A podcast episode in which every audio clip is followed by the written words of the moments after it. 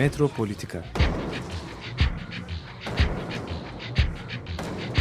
Kent ve kentlilik üzerine tartışmalar. Ben oraya gittiğim zaman balık balık balık balık tutabiliyorum mesela.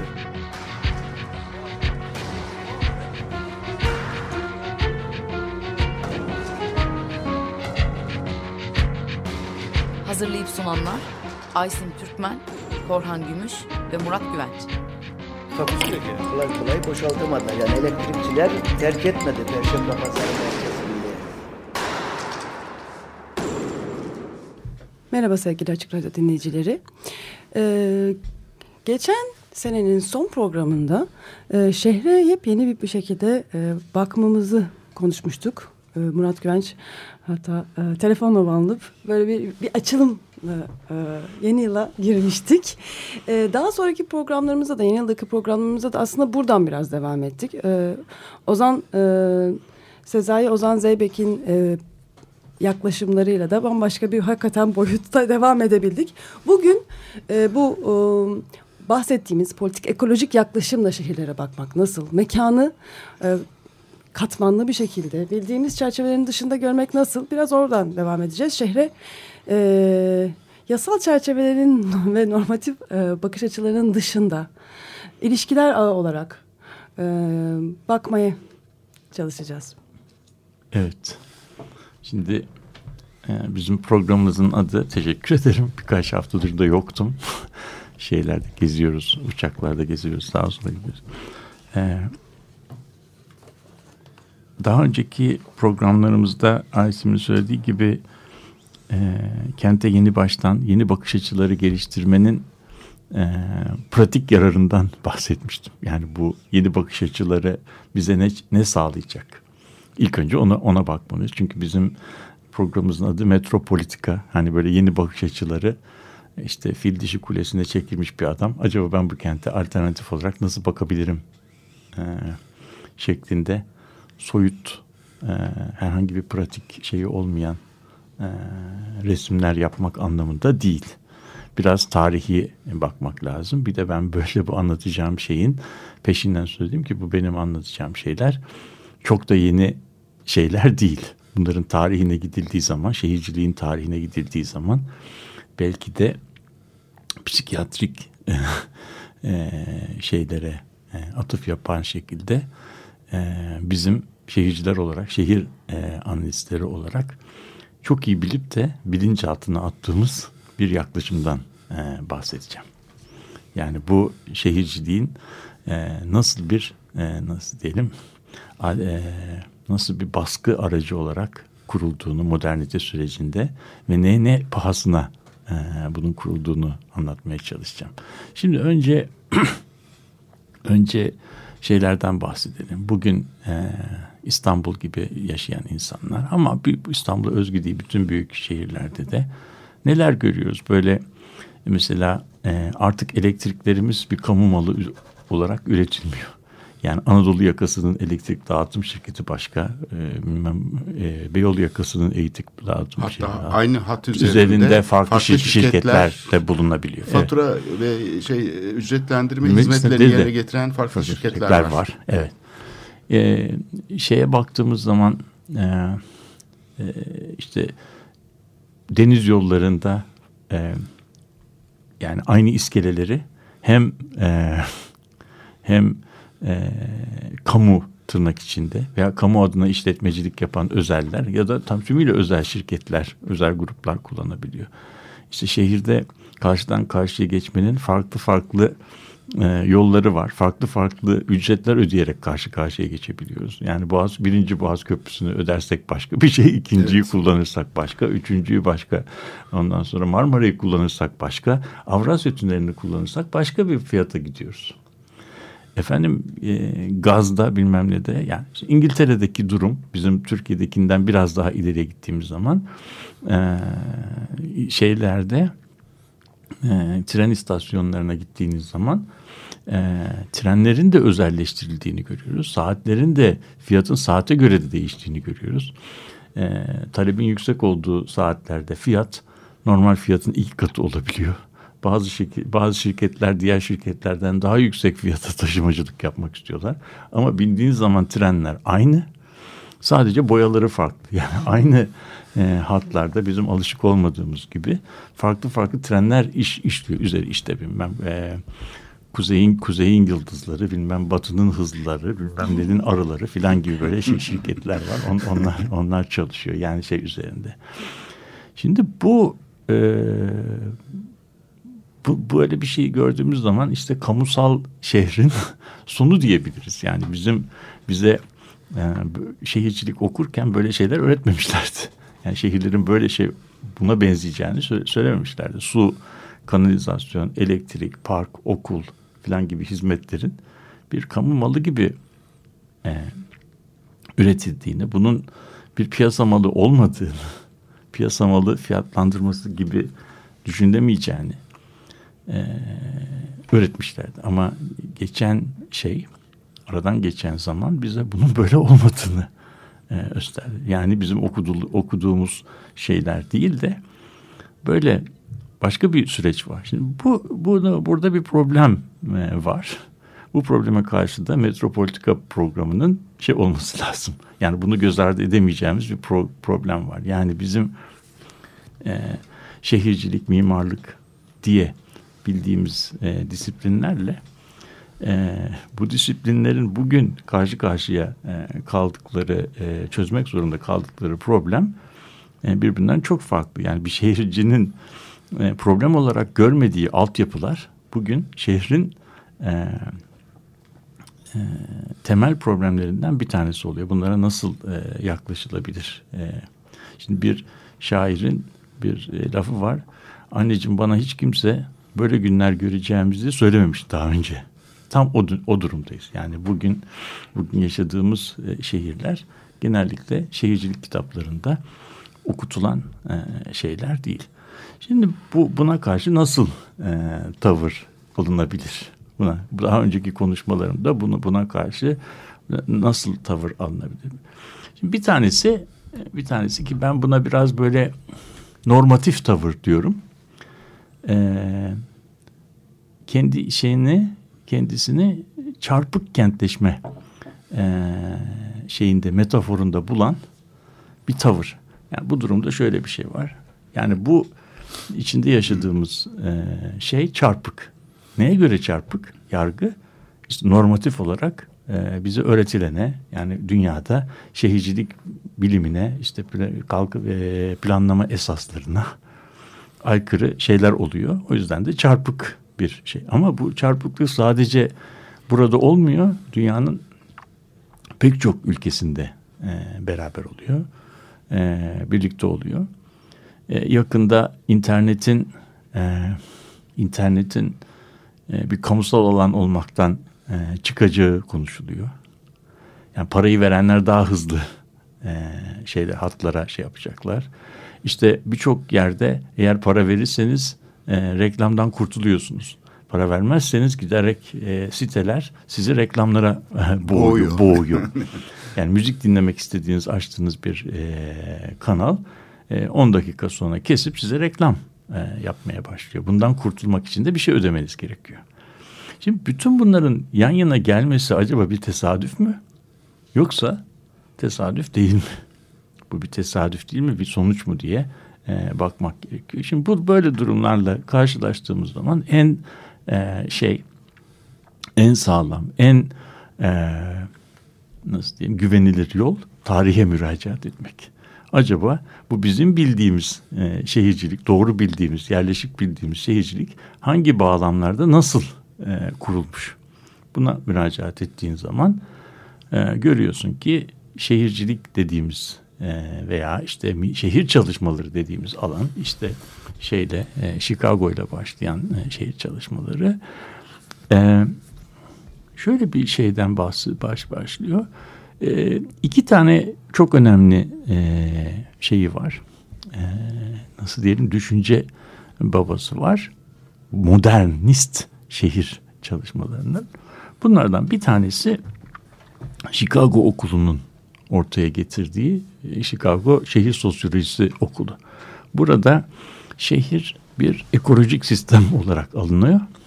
Ve kullanılan modelde aslında Fontünen denen Fontünen denen bir zirai ekonomistin e, kullandığı ve e, şeydeki peyzajdaki arazideki nebatların birbirleriyle arazi kapma yer kapma savaşını anlatan eş merkezli çemberler şeyidir. Burada biliyoruz ki şeyler e, bitkiler bizim sandığımız kadar e, masum e, yaratıklar değil. Bunların içerisinde mesela en berbatlarından bir tanesi de bizim çok sevdiğimiz çam ağacıdır. Çam ağacı öyle bir e, hain bir bitkidir ki Yaşatmıyor başka. E, başka hiçbir şey yaşatmaz. Yani başkalarının e, çam ağacının olduğu yerde o yaşayabilir.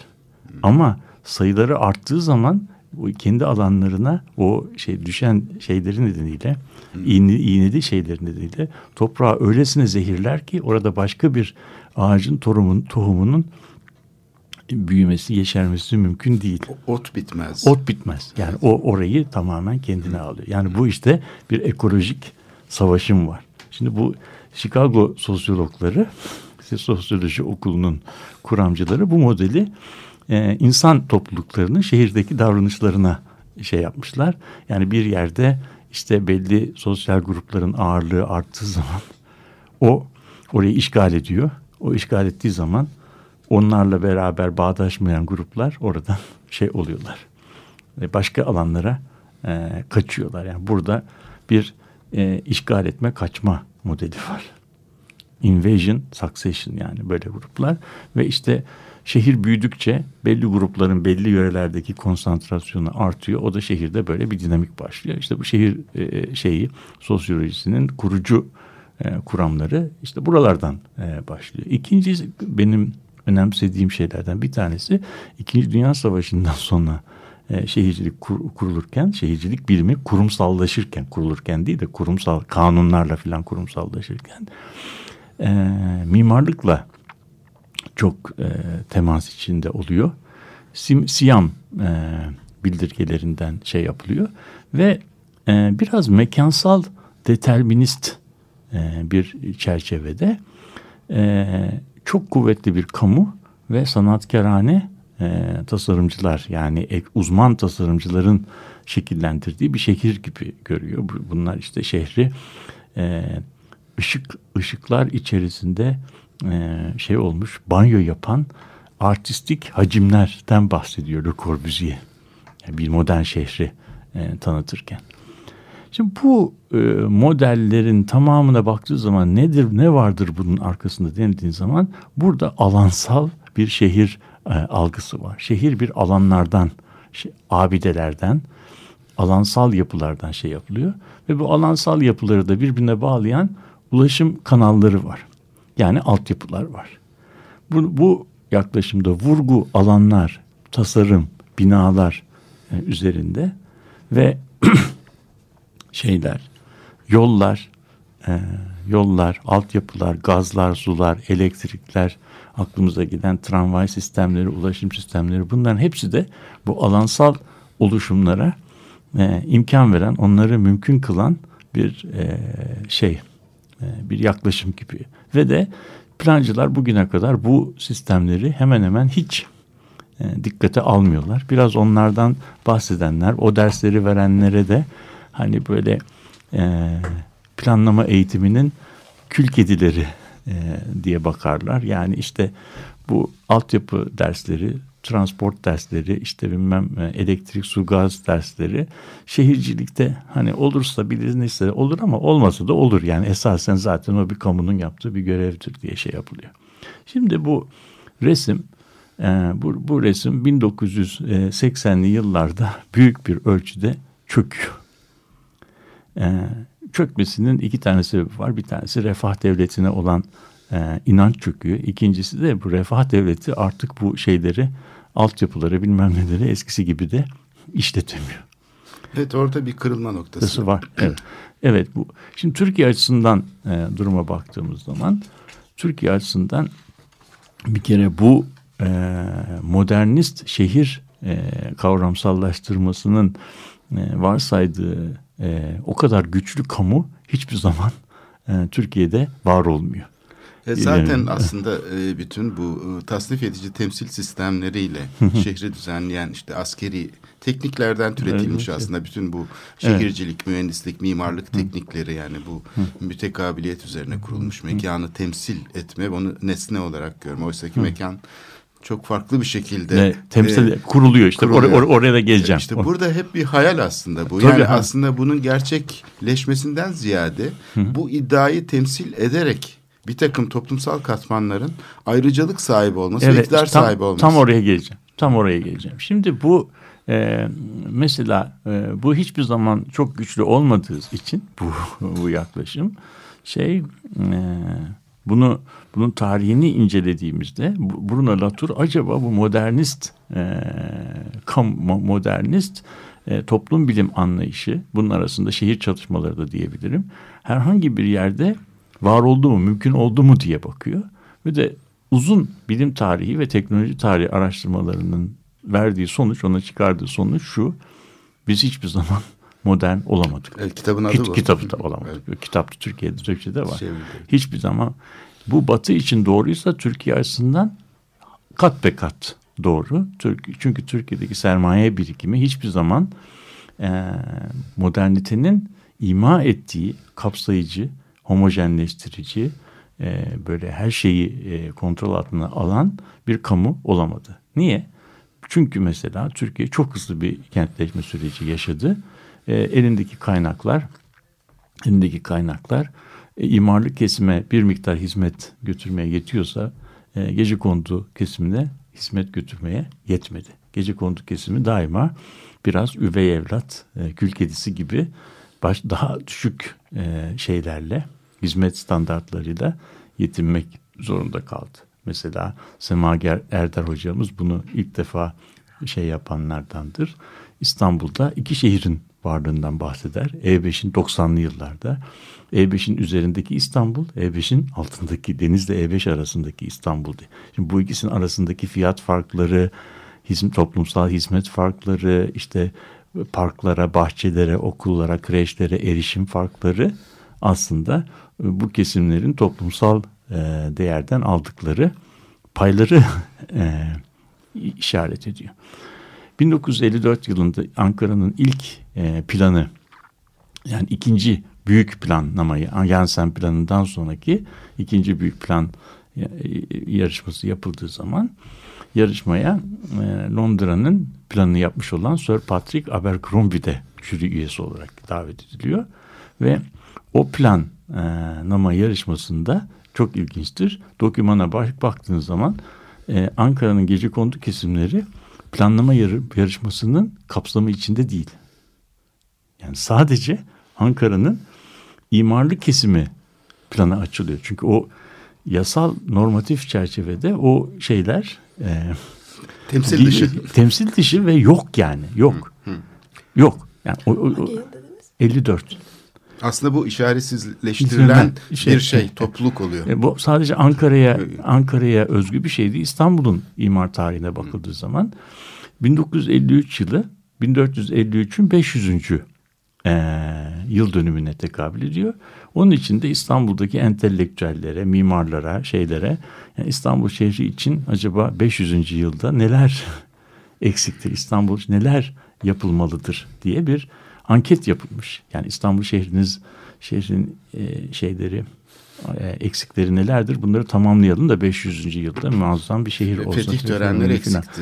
Yani bu buna o 19, 1953 gibi geç bir tarihte verilen cevaplar işte İstanbul'da diğer medeni şehirlerde olan tenis, eskrim, dağcılık kulüpleri yok, yat kulüpleri yok. Ondan sonra kazinolar yok. Ondan sonra e, gibi şeyler ve buna en büyük tepki gösteren de e, İstanbul'da İstanbul Üniversitesi çalışan işte o şey zamanında Nazilerden kaçmış olan Kessler.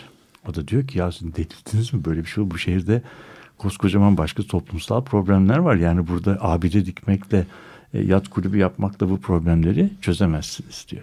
Şimdi burada gelmek istediğim nokta, gelmek istediğim nokta bu e, yani şeyin modernleşmenin kapsayıcı, bütünleştirici şeyine hiçbir zaman sahip olamadık. Peki gece konduda yaşayan insanlar çok pasif miydiler? Onlar da pasif değillerdi. Onlar da güçlerinin farkına vardılar.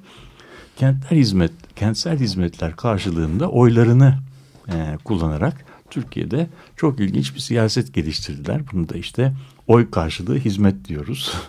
yani şeyde her seçimden önce şeyler belediyeler oy e, karşılığında kentsel hizmet şey yaptılar. 74'lü yıllardan sonra işte sosyal demokratlar e, yerel hizmetleri arttırarak yeni belediyecilik hareketiyle Türkiye'nin bütün büyük şehirlerinde e, şeyleri e, belediyeleri kontrol etmeye başladılar. İstanbul, İzmir, Ankara, e, Gaziantep, Adana filan buralar hep sosyal demokratların kontrolüne gidiyor. Onlar da belediye şey olarak e, gece konduya daha iyi e, otobüs sistemleri, özellikle çeşme, çeşme varsa şebeke suyu, şebeke suyu varsa kanalizasyon gibi bazı hizmetleri giderek arttırmaya başladılar. Yani bu da Türkiye'de yani karşı tarafında o kadar etki şeysiz pasif kalmadığının da e, göstergesi. Ama aradan geçen yıllar içerisinde görüldü ki bu e, bu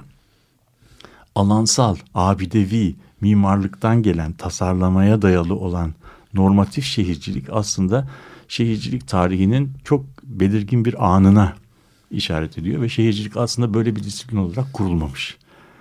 19. yüzyıla baktığın zaman şehircilik aslında halka hizmet, belediye hizmetleri e, götüren ve Castells'in kolektif consumption, birlikte toplu tüketim dediğimiz alanları vererek sosyal yaşamı yeni kalıplara dökme çabası olarak e, şey gelişmiş.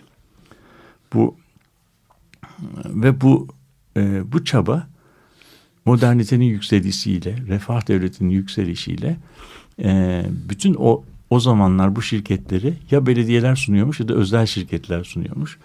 E, ama modernitenin yükselişiyle bütün bu belediye şirketleri, hizmet şirketleri kamusallaştırılıp tekerlere dönüştürülmüş. Ki bizim Türkiye'de de 1934'lü yıllarda işte İETT'nin İstanbul Gaz'ın bilmem nenin şey Şehir yapılmasının e, şeye geçirilmesi. Vapurların mesela özelleştirilmesi ta İkinci Dünya Savaşı. Tabii. Sonrası yani 1945'e geliyor. Ki, tabii. Şehir, işte, işte o se seyris, seyris sefayinin evet. kaldırılması evet. falan gibi. Şimdi bu e, bu noktada bu noktada e, yeni bir e, şehircilik anlayışı e, ortaya çıkıyor ki buna da e, e, ağlar veya alsal şehircilik. Fransızcası urbanizm de réseau. Ee, yani kentin e, ağlar şehirciliği. Ağlar şehirciliği aslında 20.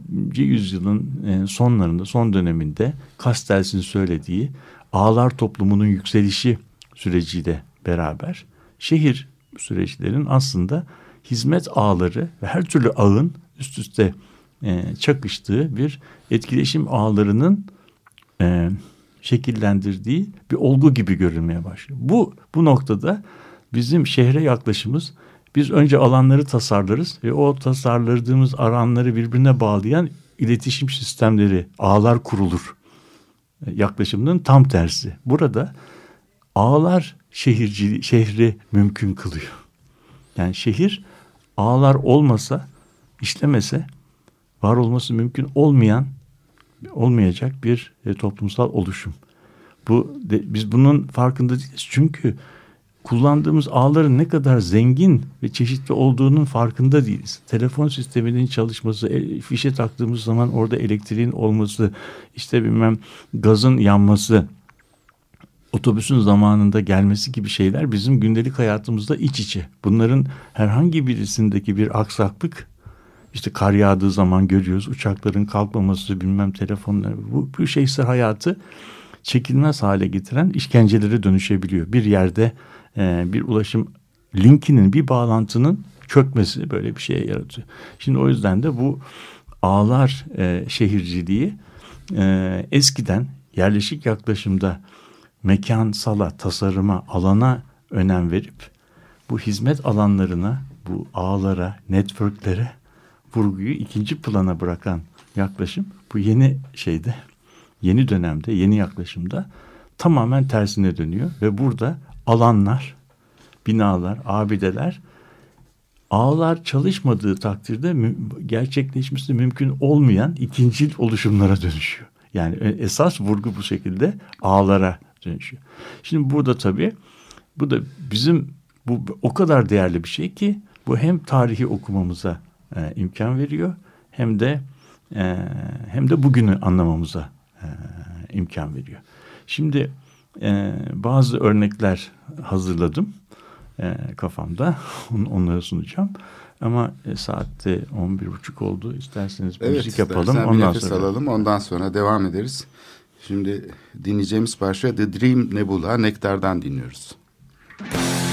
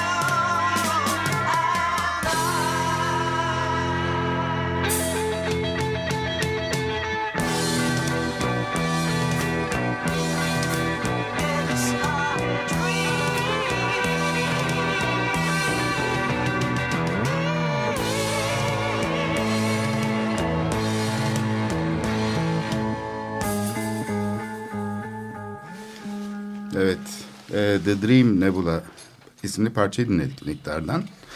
Evet, programın ilk bölümünde e, bu ağ sistemi üzerine Murat hı hı, hı. bize aydınlattı. Yani bu şehrin aslında biz hep mekanlar, alanlar. Hı. Oysa ki bu aradaki akışkanlığı düzenleyen bir ağ sistemi olarak çalıştığını ve evet. aslında çok sınırlı bir alanda belki moderniteyle yani bu kamu hizmetlerinin başlayışıyla şehrin işte metropoliten bir havzaya dönüşmesi yani bağlantıların koyları, banliyölerin dönüşmesi ve bunların e, birbirleri arasındaki bağlantı, enerji sistemleri falan. Fakat daha çok yani şehrin hani böyle kamusallığı çok şey sınırlı bir alanda tanımlanmış gibi. Yani böyle şehrin sosyolojik şeyleri işte yoksulluk vesaire bütün bu şeyin işte e, iş gücünün işte barınması. Sanki bunlar göz ardı edilmiş de makinenin sadece e, bir bölümü evet. E, dikkate alınıyormuş gibi. Evet, evet şimdi bu tabii bu senin söylediğin çok doğru. Yani çok doğru bir tespit. O da o da modernitenin toplum toplum e, modelinin tam kendisi bu. Çünkü modernitenin şeyinde e, bireyimiz citizen yani bu citizen dediğimiz şey kadın mı erkek mi bir cinsiyeti yok. Yani genç mi yaşlı mı belli değil. Kültürü nedir? Siyah mıdır, beyaz mıdır, göçmen midir nedir? O da belli değil. Bunun geliri var mı? Bunlar citizen. Yani şey, şey, şey modernite aslında muazzam bir orta sınıf varsayıyor. Muhayyel bir şekilde. Neyi görmek istiyorsa onu, onu görüyor. Evet. İşte bu o Beatles'ın şarkısındaki Nowhere Man gibi yani Nowhere Man böyle bir şey. Öyle onu, bu planlarda bütün bu modellerde bu citizen'a göre yapılıyor. Çok zenginler var ama onlar görünmüyor. Çok fakirler var. Onlar da zaten toplumsal olarak e, görünmez kılınmış. Onlar da şey altına alınmışlar ve toplum şeyde bu orta sınıfta e, şey olarak mesut ve mutlu olarak yaşamına devam ediyor. Ama 70 kriziyle beraber görüyoruz ki bu sistem artık e, Batı ülkelerinde bile sürdürülemez hale geliyor. özellikle mesela fe, aile ücreti dediğimiz ücret çökünce yani babaya verilen şeye ekmek kazanan adama verilen e, ücret artık aileye yetmez e, aile geç, geçindirmeye yetmez hale geldiği zaman bu sefer ne oluyor? Kadınlar da iş pazarına giriyor. Kadınların iş pazarına girmesi yeni yaşam tarzları e, ortaya çıkıyor. Ve bu sefer 1950'li yıllarda e, işte mesela Aysin burada sinemadan örnek vereceğim. Doris Day ve işte Rock Hudson'ın oynadığı e, şey hayır mesela e, şey filmleri vardı böyle Amerikan Suburbia'sında geçen komik e, filmler. İşte baba işe gider e, anne evde canı sıkılır köpekle oynar aile işte yani böyle bir şey Amerikan rüyası filmleri. O filmler 75'lerden sonra artık ne o araba kalıyor ne işe giden baba kalıyor ne o suburban house kalıyor. Yani o, onlar tamamen değişiyor. İşte bu, bu, bu değişimden bahsediyorum. Yani bu böyle olduğu zaman da yaşam tarzları değişiyor aileler küçülüyor kadın erkek beraber çalışmaya başlıyor. İşte bu sefer... O şeye e, dönüşüyor. American Beauty'deki trajik e, aile. Trajik Yani işte bunda parayı e, parayı para kazanmaya devam edenler artık para kazanmaya devam edemeyenlerin mahallelerinden kaçıyorlar. Kendilerine bu sefer daha e, korunaklı sitelere yerleşiyorlar. Ve işte toplumda da böyle değişiklikler oluyor neyse. Ama vurgu şu yani vurgu şu eskiden alanlara e, önem veren bir şey, bir şehircilikten ağlara e, önem veren bir şehirciliğe. Şimdi ağlara önem veren bir şehirciliğe geçildiği zaman da ben burada iki tane bunun e, 90'lı yıllarda Fransa'da bu işi ilk e, keşfeden e, Dupuy diye birisi var. O şey yapılabiliyor. E, ama 2000'li yıllarda bu alanın çok önemli, 2002 yılında bu alan, alanın çok önemli bir kitabı e, yayınlanıyor. Ki buna da Splintering Urbanism deniyor. Yani Splintering Urbanism şey demek, e, parçalayıcı kentleşme, kıymıklandırıcı, kenti parçalayan şey yapma. Ağların, ağlar e, şeyde bu alansal e, şehircilik alanında ağ bu hizmet sistemleri ki bunlar telefon, ulaştırma, gaz, su, e, ne, neyse çöp toplama bunun tamamını şey.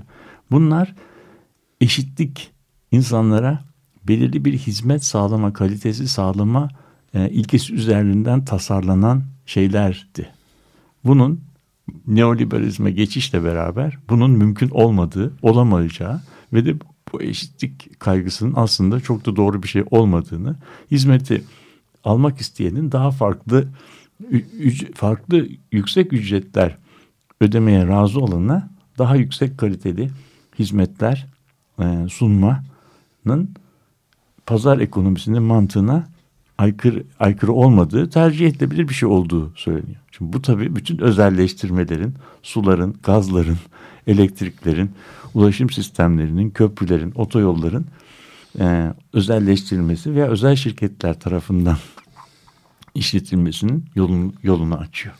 Şimdi o zaman bu kıymıklandırıcı, par, par, e, şey yapıcı, parçalayıcı şey kentleşme ne öyledir? O zaman kullanan önceliklerini, öncelikleri daha yüksek e, fiyatlar e, ödemeye razı olanlara biz bu hizmeti sağlarız. Hizmeti sağlamaya razı olan varsa bu fiyatı ödemeye razı olan varsa bunun nesi yanlıştır?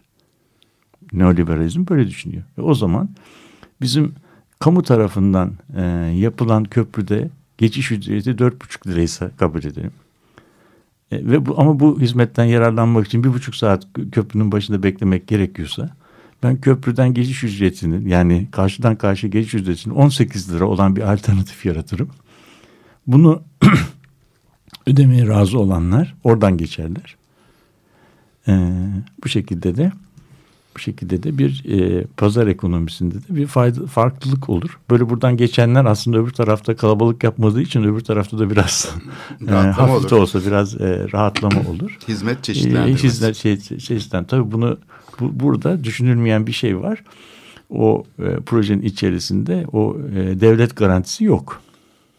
Yani e, yeteri kadar e, bunu yapan adama da deniyor ki işte buradan şu kadar da geçerse geçmezse aradaki farkı da ben öderim. Şimdi bu tabii kullanan e, öderin yanında kullanmayan da öder. Yani kullanan da öder, kullanmayan da öder, herkes öder gibi bir şeye dönüşüyor.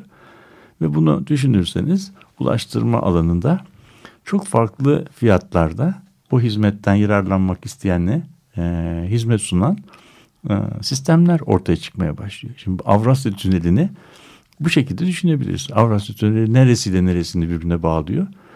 Yani esas itibariyle İstanbul yakasıyla e, Anadolu yakasının en varlıklı e, kesimlerini birbirine bağlıyor. Şeye baktığımız zaman e, e, bizim deniz otobüsleri sisteminin nereden nereye çalıştığına baktığımızda hızlı e, bir yerden bir yere hızlı gitmek istiyorsan e, bu hızlı e, hizmetten yararlanmak isteyenlerin bunun bedelini ödemesi lazım. Onlar da herhangi bir yere çalışmıyorlar. Adalara, modalara, Kadıköy'e, Bakırköy'e ve Beşiktaş'a çalışıyorlar. Yani bu hizmeti yani herhangi bir yere gitmiyorlar. Böyle olduğu zaman da e, şehirdeki bazı kullanıcılar bu hizmetlere bakıyor. Kullanamıyor fiyatını alamadığı için. Kullananlar ise o ayrıcalığın bedelini ödüyorlar. Böyle olduğu zaman da şehirdeki e, modernist şehrin e, kamu yararı sağlayan hizmet sistemleri ne oluyor? Parçalanmış oluyor. Parçalandıktan sonra da şehirdeki bu parçalanmanın yeniden üreticileri haline gelmiş oluyor. Burasını anlatabildim mi?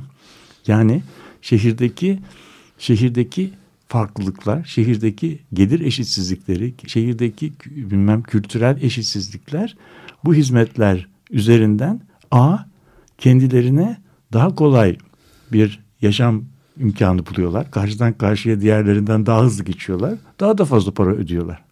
Şimdi sistem kendi eşitsizliğiyle harekete geçiyor ama eşitsizliği de yeniden e, şey yaparak, üreterek, işleyerek e, tekrar e, e, ürün olarak da çıkarıyor. Evet. Yani sonuç olarak da çıkıyor. Evet. Aslında bu çok e, şey önemli bir şey. Şimdi, yani şimdi tek burada, boyutlu bir şeyden değil, söz etmiyoruz. E şimdi evet. bura, burada burada bu hizmetin e, bu hizmetlerin e, mesela şebeke türü hizmetten yararlanabilmek için o hizmete e, kat, fiziksel olarak bağlanman lazım. O mesela elektrik telefon hattı senin evin önünden geçer. Ama sen telefon şebekesinden ondan hizmetlenmek için şebeke bilmem şifreleri mifreleri almadıysan o şeylere e, kablolara bağlanarak kendini oraya katamazsın. Anlatabildim Bu hizmetin e, hizmeti. O yüzden bu birbiriyle ilişkili bölgeleri e, ilişki kurması gereken bölgeleri birbirine bağlarken bu ilişkiye katılamayacak bölgeler üzerinden bypass ederek geçiyor. Mesela mesela tabii mesela tabii sen onu şey mesela, mesela yani Hindistan'da internet hızı. Tabii Hindistan'da. Dört tabii. de fiber. Fiberdi.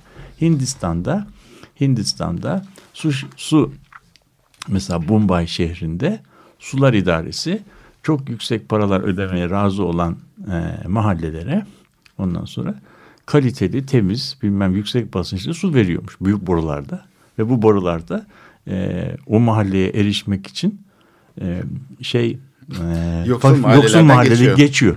Ama yoksul mahallelerin içerisinden geçen koskocaman borular var. Ama o borulardan o mahalleye servis yok. Onun için de o mahallelerde o boruları yol olarak kullanıyorlarmış. Yani büyük yol üzerinden yaya yolu olarak geçiyorlar. Yani o sadece ona yarıyor. Yani o üzerinden yürüyebiliyorsun ama altın içinden geçen suya erişemiyorsun.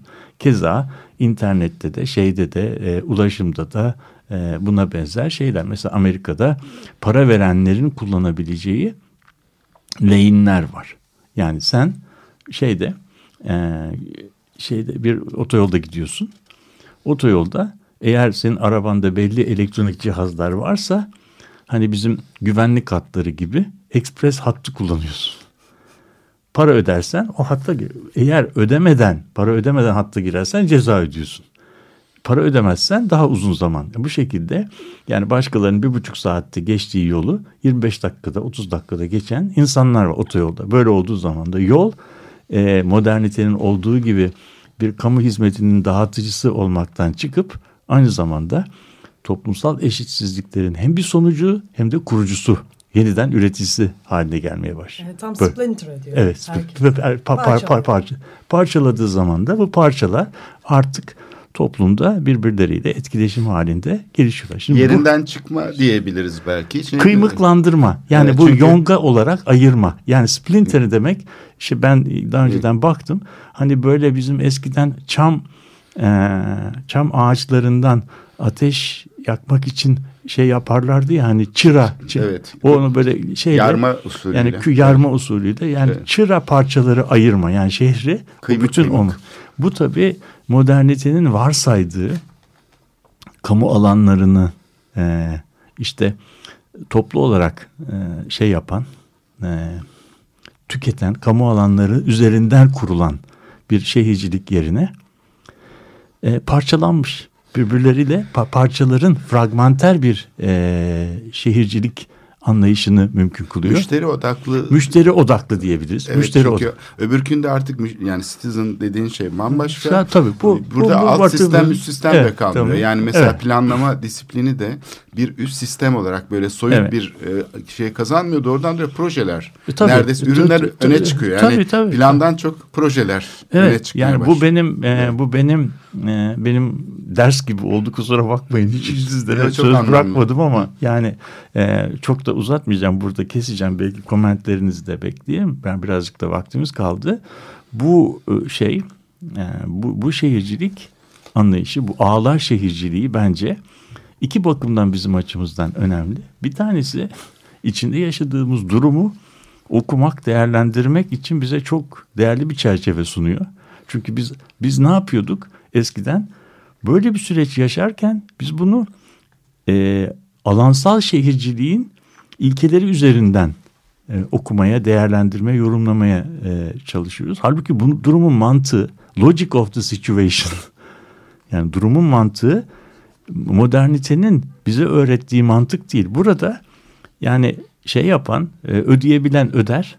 Ödeyene hizmet daha yüksek kalitede verilir ve de bu hizmetler üzerinden de ödeyenler kendi varlıklarını, kendi şekillerini herhangi bir e, komşuluk ilişkisine girmeden çok rahatlıkla e, şey yapabilirler, sürdürebilirler. Hatta e, konuşmanın başında şeyin e, Korkan'ın söylediği bu sistemin görünmez e, yeniden dağıtıcı ve adaletsiz e, şeylikleri de var. Onların çoğunu da e, göremiyoruz. Yani mesela işte e, bu garantileri yani hacim garantilerini şey yapmayan, sağlamayan e, köprülerin arada- aradaki farkı devlet tarafından karşılanması ilkesi bu durumun yeni yeni bir şeyi oluyor. Yeni bir göstergesi oluyor. Bu durumda onu karşılayan insanlar bütün vergi verenler oluyor. O köprünün kullanıcıları da olmuyor. Yani bu durumda artık çok çok e, yeni bir e, duruma e, geçildiğinin e, kanıtıdır. Toplumsal olarak, siyasi olarak bakıldığı zaman bunu şöyle açıklıyorlar. E, dramatik bir kent e, e, şeyinden bir dramatürji, tiyatral bir şehir e, reprezentasyonundan e, şeye doğru gidiyoruz. E, topolojik bir e, şehir reprezentasyonuna gidiyoruz. Bunun ikisinin arasındaki bu dramatik ve topolojik dediğimiz şey arasındaki fark şu. E, bir opera e, sahnesi düşünün. Operanın böyle final e, şeylerine geldiğimiz zaman koro, öndeki korolar bilmem ne, en sonundaki sopranolar bilmem ne herkes o sahnededir. Koristler o tiyatronun o, o, o gösterinin oluşumuna koro olarak katılırlar ama oradadırlar. Yani o sahne üzerindedir. Şimdi orada yani modernite bir toplu bir kamu alanının kurulabileceği bir kent varsayıyor. Halbuki bu benim kıymıklandırılmış, parçalanmış anlatmaya çalıştığım neoliberal kentte böyle koro moro falan yok. Süreçler özür dilerim. Süreçler birbiriyle e, ilişkili parçalar arasında oluyorlar. Ama bu ilişki kurulurken arada bu süreçlere tamamen yabancı bir gane e, kalmış ondan kopuk olan parçalar kalmış oluyor. Bu da topolojik bir mekan. Yani E5'in üstü E5'in altında kalandan altında yaşayandan çok da haberi olmadan yaşıyor. Anlatabildim mi? Nitekim işte bu yeni haritalarda da bunlar çok açık gözüküyor. Birbirine komşu, birbirine tamamen zıt, e, kont, e, şey olarak sosyal özellikleri birbirinden çok farklı. Yan yana fakat ilişkisiz. Yani bunlar komşu bile değil. Bitişik. Bu bitişiklik çok farklı yaşam tarzlarının birlikte var olmasına e, imkan veriyor. Ben iyi veya kötü e, demedim. Böyle olsun da demedim.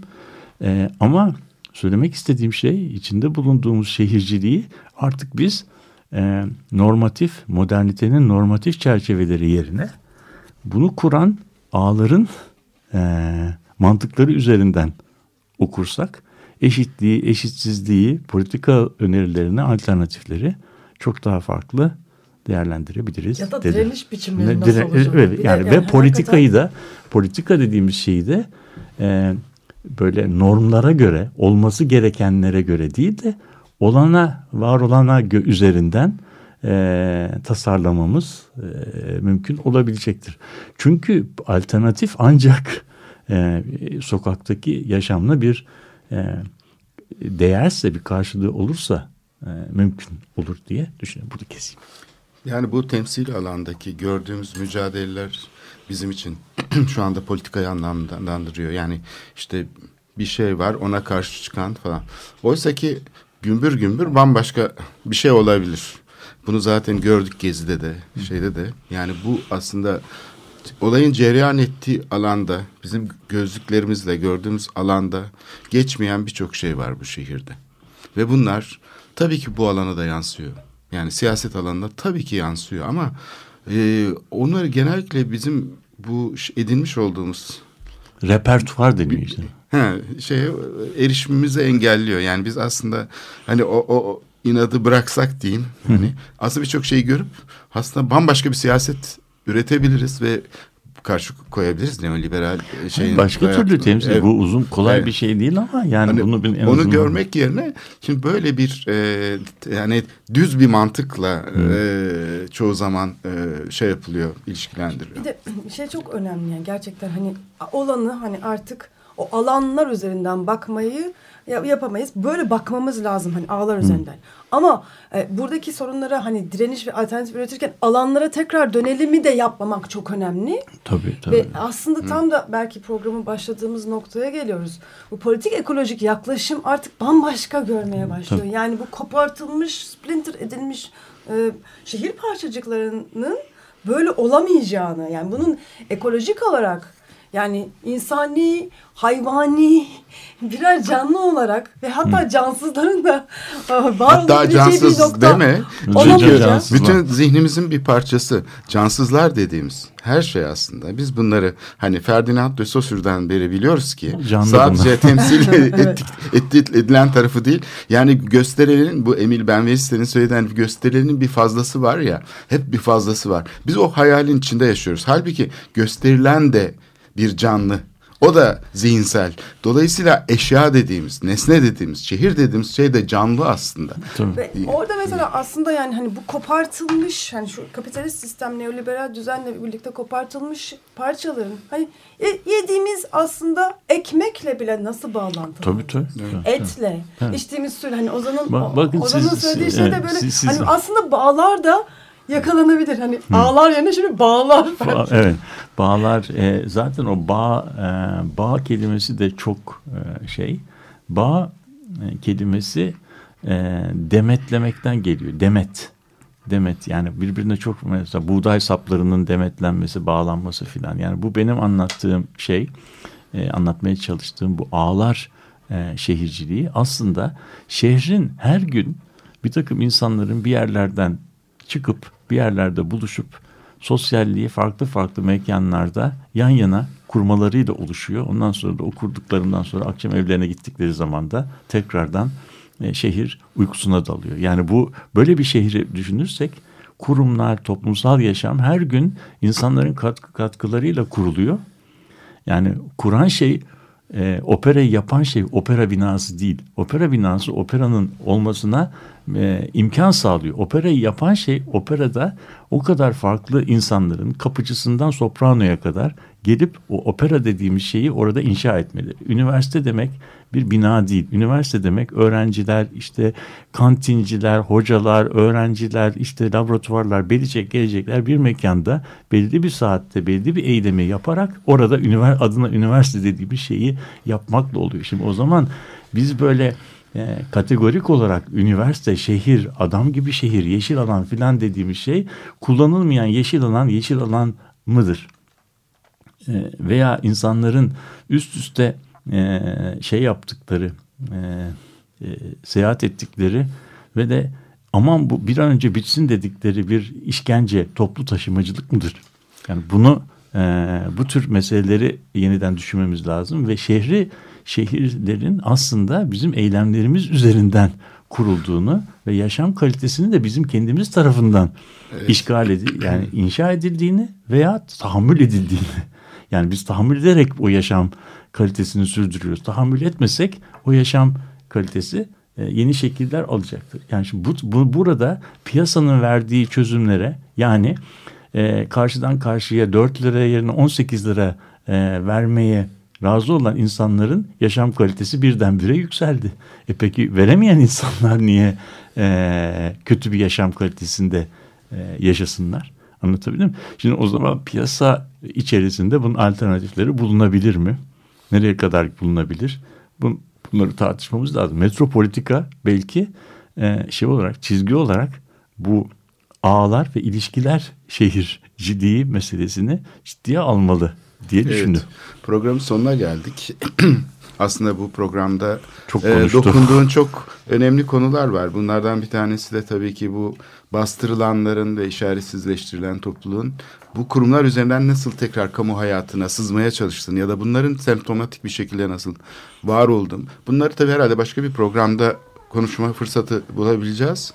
E, destekçimize de çok teşekkürler. Ferda Demiroğlu'na çok teşekkür evet, ederiz. Evet programa katkılar için haftaya görüşmek üzere. Hoşçakalın. İyi haftalar.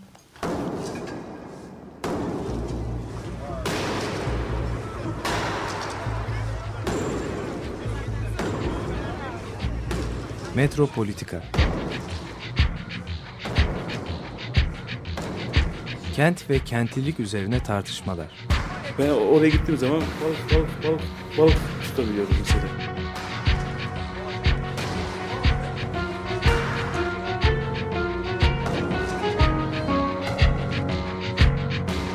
Hazırlayıp sunanlar Aysin Türkmen, Korhan Gümüş ve Murat Güvenç. Takusuyor yani. Kolay kolay boşaltamadılar. Yani elektrikçiler terk etmedi Perşembe Pazarı merkezini. Açık Radyo program destekçisi olun. Bir veya daha fazla programa destek olmak için 212 alan koduyla 343 41 41